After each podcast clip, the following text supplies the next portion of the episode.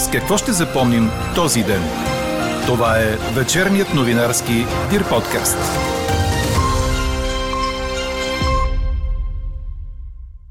Прогнозата за прекъсвания на тока в някои държави през зимата не касаят толкова България. По-скоро разговорът у нас трябва да е в посока какво трябва да направим, за да се справим с високите цени на газа и на енергоносителите. Още от коментара на политолога доцент доктор Даниел Смилов ще чуете в подкаст новините. И още от темите на 8 септември изпращат жандармерия в пострадалите от наводненията Карловски села, ще пази имотите от мародерски набези.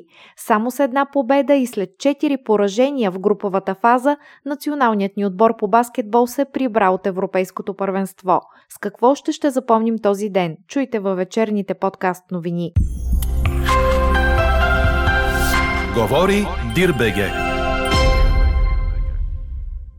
Добър вечер, аз съм Елена Бейкова. Чуйте подкаст новините от деня. Но все пак да видим какво ще бъде времето утре според нашия синоптик Иво Некитов. Почти над цялата страна ще бъде ясно през тази нощ, а утре през деня облачността ще бъде променлива, по-значителна над западните и северните райони. По-късно след обяд на места на запад и северозапад ще превали дъжд. Температурите ще бъдат още по-високи от днешните, от 28 до 33 градуса. Дори прогнозата на генералния секретар на НАТО Йен Столтенберг за прекъсвания на тока в някои държави да се окаже вярна, тя по-скоро не се отнася за България. Такова мнение изрази за подкаст новините политологът доцент доктор Даниел Смилов, според когото българският разговор трябва да е в посока какво трябва да направим, за да се справим с високите цени на газа и енергоносителите. Аз съм съгласен с тезата, че има цена, която трябва да бъде платена за сигурността. По отношение на България, ако говорим, не очаквам да има прекъсване на тока. Ние в момента знаете, че сме третия износител по големина на ток в Европейския съюз, така че при нас няма такава опасност. Не мисля, че има и опасност на газовия фронт. България все пак има извъз на море, свързан е с Гърция и Турция. Има различни начини, по които да набави ресурси но въпросът е, че те може би ще бъдат скъпи. Те може би, но с сигурност. С петрола там също не виждам някаква криза, която предстои на България тежка. Напротив, в момента цената на петрола на световните пазари пада. А още повече знаете, че ние имаме това изключение от общите европейски правила да ползваме и руски нефт за известно време. В този смисъл дори прогнозата на Столтенберг да е вярна за някои държави, тя не, не се прилага едно към едно към България. По-скоро българския разговор трябва да бъде какво трябва да направим, за да се справим с високите цени на газа и на енергоносителите, които са безспорен факт. Още от коментара на доцент Смилов ще чуете в края на подкаста, заедно с резултата от днешната ни анкета. Режим на тока и размирици в Европа. Мислите ли, че идва такава зима? И като стана дума за зимата, днес беше проведена среща и във връзка с високите цени на горивата у нас и предстоящото ембарго върху руския петрол от началото на декември. Тя беше инициирана от държавния глава Румен Радев и на нея президентът на Лукойл Вадим Воробьов обяви, че има готови мерки за поддържане на економическата стабилност в България, изработени със служебното правителство. Разговорите ще продължат в посока подготовката на средносрочни мерки, допълни той.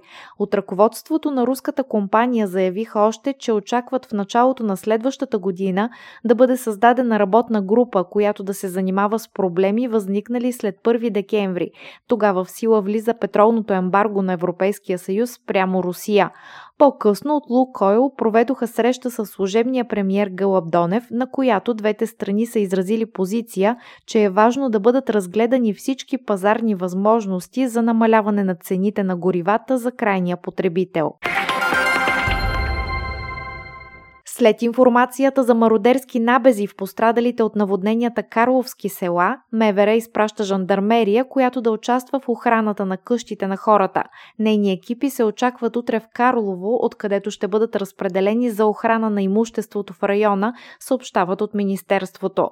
А безработни хора, наети по програма на Социалното министерство, ще се включат в аварийни дейности в района, като ще бъдат назначени за 3 месеца, съобщиха от Агенцията по заетостта. Това ще бъдат 100 безработни от най-пострадалите села Богдан, Слатина, Каравелово и Войнягово. В по-малко засегнатите села Розино и Христо Даново също ще бъдат наети безработни за извършване на аварийни дейности. Първоначално те ще се включат в почистването и възстановяването на щетите в своите населени места, в последствие ще окажат подкрепа и на хората в другите селища, за което ще им бъде осигурен транспорт от община Карлово. Областната дирекция по безопасност на храните започна проверка за нерегламентирана продажба на риба от река Стряма в района на наводненията. В проверките, които се извършват по пазари, магазини и заведения в общините Карлово, Сопот, Хисаря и Калояново участва и полицията. Те са разпоредени след сигнал на собственик на рибовъдно стопанство на Стряма за разлив от резервуарите от придошлата река. Така след стопанството във водите на реката се е появила умряла риба, за част от която има съмнение, че се предлага за продажба. От агенцията призовават всички жители на проверяваните общини да закупуват прясна риба единствено от търговските обекти, регистрирани по Закона за храните, за да не излагат на риск здравето си. Проверяват се и фирмите добивали дървесина в Карловско. Разпитите се провеждат от полицията, съобщи земеделският министр Явор Гечев, който беше на място. Какво не се случи днес?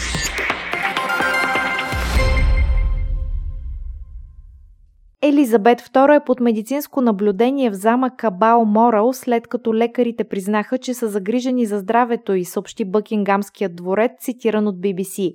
След допълнителна оценка тази сутрин, лекарите на кралицата изказаха загриженост за здравето на нейно величество и препоръчаха тя да остане под медицинско наблюдение, се казва в изявлението. Съобщението идва ден след като 96 годишната кралица се оттегли от виртуално провеждащо се заседание на консултатив Консултативния съвет в сряда, защото лекарите я посъветваха да си почива. Премиерът Лиз Тръс каза, че цялата страна е силно разтревожена от новината. Близките на кралицата, включително принц Чарлз и принц Уилям, пътуват към имението. Около него се събират и поданници.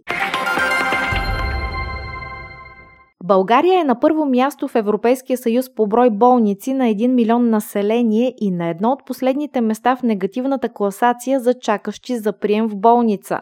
Това показва съвместно изследване на изследователски център Тренд и експертен клуб за економика и политика. У нас се падат 53 болници на 1 милион души, обясни експертът Аркади Шарков а социологическо проучване, направено през юли сред 1005 показва, че най-много българите не одобряват доплащането за лекарства. 20 на 100 от интервюираните. 53% виждат сериозен проблем при цените за прегледи. И още 37 на 100 от хората са удовлетворени от достъпа до здравни грижи, а 47% не са. Над 55 на 100 от сънародниците ни могат да посетят личния си лекар още същия ден. 25 на 100 на следващия ден. При лекар-специалист картината е почти същата, коментира политологът Димитър Ганев. Сред възможните решения за по-добро здравеопазване е въвеждането на стимули за пациенти и работодатели за ранен скрининг, смята Аркади Шарков. По думите му, цените на здравните услуги изостават с около 5 пъти в сравнение с останалите в българската економика. Водният спасител, който почина след като извади от морето две чуждестранни туристки в курорта Слънчев бряг, е получил остра сърдечна недостатъчност, съобщиха от съдебна медицина Бургас. Той е дългогодишен служител, през последните 5 години е работил на плажа в този курорт. Вчера той е влязал в бурното море, за да помогне на две давещи се жени.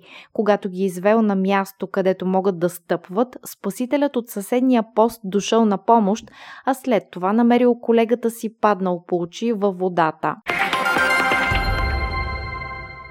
В Великобритания ще бъде въведен таван за енергийните сметки на домакинствата, като средно за година сумата ще е не повече от 2500 паунда. Това заяви новият премьер Лиз Тръс, която представи в парламента нейния план за справяне с енергийната криза, предаде БНР. В първото си голямо политическо изявление Тръс посочи, че мярката е валидна за 18 месеца и ще спести средно на домакинствата в Англия, Шотландия и Уелс по около 1000 паунда паунда годишно от бъдещи сметки. Същата помощ ще бъде оказана и на Северна Ирландия, където енергийният пазар е различен. Облегчаването на сметките на всички с 400 паунда, обявено по-рано, остава в сила.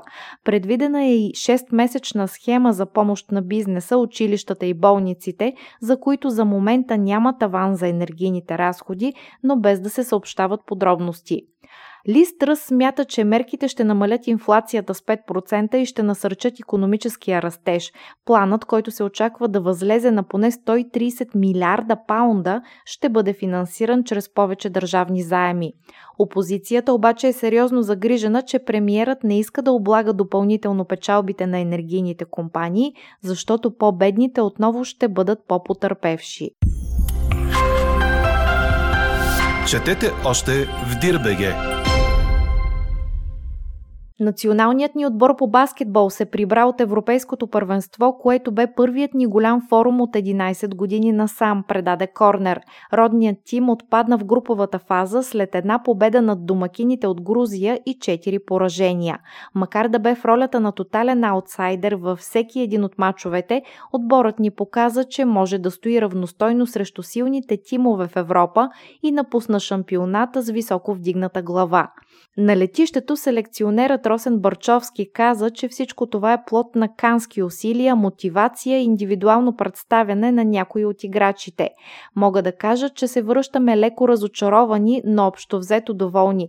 Смятам, че направихме каквото можахме. Дадохме всичко от себе си. Трудно можехме да изцедим от някъде нещо повече, каза селекционерът. Чухте вечерния новинарски Дир подкаст.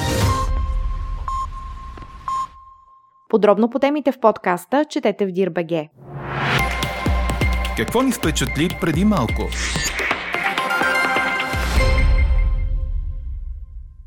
Пътничка на американски круизен кораб беше убита от акула, докато се е гмуркала с шнорхел близо до Бахамските острови във вторник, съобщиха местните власти, цитирани от BBC. 58-годишната жена от Пенсилвания е била на екскурзия на Бахамите, когато е станал инцидентът.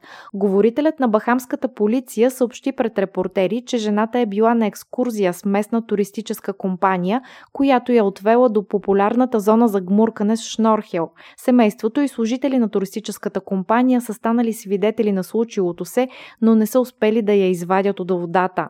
В световен мащаб има 73 потвърдени непровокирани атаки на акули през миналата година, включително 9 довели до смърт. Каква я мислехме, каква стана?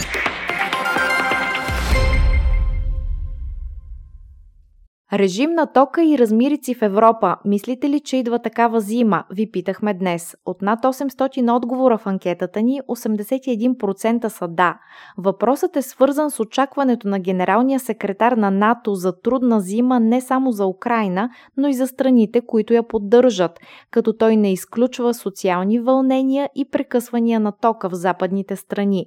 Доцент доктор Даниел Смилов е съгласен с прогнозата на Йенс Столтенберг, но според политолога, прекъсвания на тока могат да се очакват по-скоро в Западна Европа, отколкото у нас. Ето какво каза той пред Елза Тодорова. Генералният секретар на НАТО каза наскоро, че идната зима са възможни социални вълнения и прекъсвания на тока в западни страни заради войната в Украина. Според него обаче това е цена, която трябва да платим за собствената си сигурност. Съгласен ли сте като начало с подобна прогноза? Вижте, аз съм съгласен с тезата, че има цена, която трябва да бъде платена за сигурността. По отношение на България, ако говорим, не очаквам да има прекъсване на тока. На България е в особена ситуация. Ние в момента знаете, че сме третия износител по големина на ток в Европейския съюз. Така че при нас няма такава опасност. Не мисля, че има и опасност на газовия фронт. Всъщност България, понеже все пак има и извоз на море, свързане с Гърция и Турция, има различни начини по които да набави ресурси. Но въпросът е, че те може би ще бъдат скъпи. Те може би, но с сигурност. И ако трябва да завършим и тук коментара с петрола, там също не виждам някаква криза, която предстои на България е тежка. Напротив, в момента цената на петрола на световните пазари пада. Още повече знаете, че ние имаме това изключение от общите европейски правила да ползваме и руски нефт за известно време. В този смисъл дори прогнозата на Столтенберг да е вярна за някои държави, тя не, не се прилага едно към едно към България. По-скоро българския разговор трябва да бъде какво трябва да направим, за да се справим с високите цени на газа и на енергоносителите, които са безспорен факт. И тук ми се струва, че има какво да се подобри, защото като че ли се налага един възглед, единствения начин да излезем от тази ситуация се представя връщане към Газпром, което към момента най-малкото изглежда нереалистично. Трябва да мислим за альтернативи на смъкването на цените на енергоносителите, особено на газа. И посоката, която на мен не се струва и реалистична и обещаваща, е следната цената на газа ще започне да пада тогава, когато Европейския съюз като цяло демонстрира, че е намерил заместители на руски газ.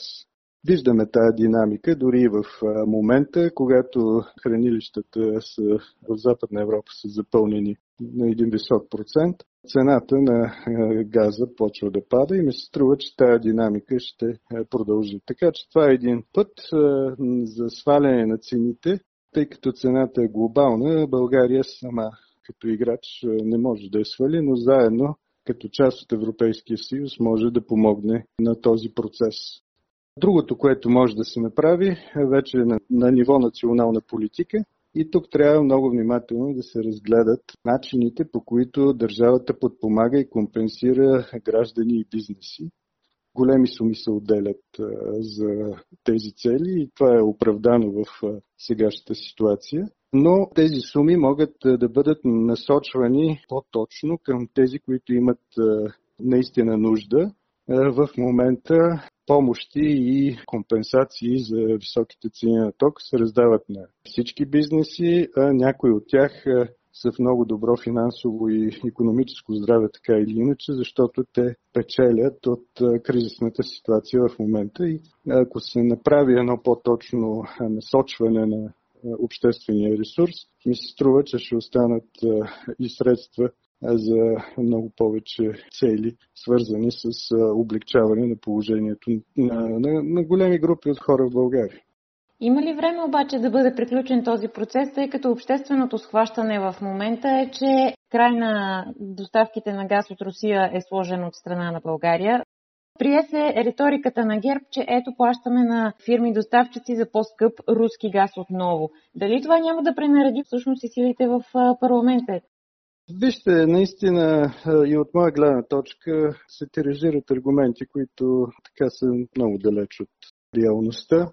Аз казах, че не считам този аргумент, че връщане към Газпром ще реши какъвто и да е проблем на България. Още повече, че виждате, че самите преговори, които и правителството се опитва да води в момента, нямат никакъв резултат и дори не се знае точно какво се случва.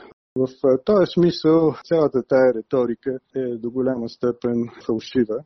Но сте права, че тя се използва, използва се от партии, които би трябвало да са отговорни, които се заявяват като евроатлантически партии и най-малкото ни е мотива да се превръщат в някакви адвокати на връщане към така обвързаност с газовите ресурси и енергийните ресурси на Русия в момента. Та, това е така и изглежда, че към момента ГЕРБ печели някаква минимална преднина в надпреварата. Предполагам отчасти базирано на такъв тип аргументи, които нямат основание. Но две неща бих казал тук. Тая преднина е обратима, но зависи и от другите партии. Все пак продължаваме промяната, демократична България и така нататък, които имат по съдържание добри аргументи, но трябва тези аргументи да достигнат до хората. И в крайна сметка това е задачата на партиите, това е задачата на кампаниите да успеят да убедят хората. Има още време това да се случи. Но от гледна точка на продължаване промяната и демократична България би трябвало да ги притеснява, че кампанията като че ли върви инерционно и ако се запазят този тип инерционни сили, можем да видим съотношението на силите такова, каквото последните проучвания го очертават. И ако това стане, сега ще имаме пак един доста сложен парламент, раздробен, в който ще се окаже, че има три групи от партии. От едната страна ще бъдат Продължаваме промяната, Демократична България. Ще има русофилска група, Възраждане със сигурност ще влезе, може би партията на Стефан Янев, макар че тя е около границата и е с нисходяща тенденция. Сега към тая русофилска група традиционно нали, можем да причислим поне части от левицата, от БСП, но те пък нали, имат и отворени валенции към продължаване на промяната, така че там е малко по-сложна ситуацията. И ще има и една група около ГЕРБ и ДПС. Може би има такъв народ, но те няма да влязат най-вероятно в парламента, поне ако следим проучванията до сега. Та с тези три лагера, как, така както ги очертах, ще има сериозни трудности за съставяне на правителство. Но от сега не бих се наел да спекулираме, да гадая преди да се види крайния резултат. И както някои колеги да казвам, че няма да бъде съставено правителство, ще вървим към нови избори. Хората трябва да знаят, че цената на едни нови избори ще бъде много висока в България не само организационната, имам предвид да се остави страната без редовно правителство. Така криза ще бъде много тежко. Така че този път обществения и политическия натиск за съставяне на правителство ще бъде изключително голям. Така приключва днешната ни анкета. Новата тема очаквайте утре сутрин точно в 8. Приятна вечер! Слушайте още, гледайте повече и четете всичко в Дирбеге.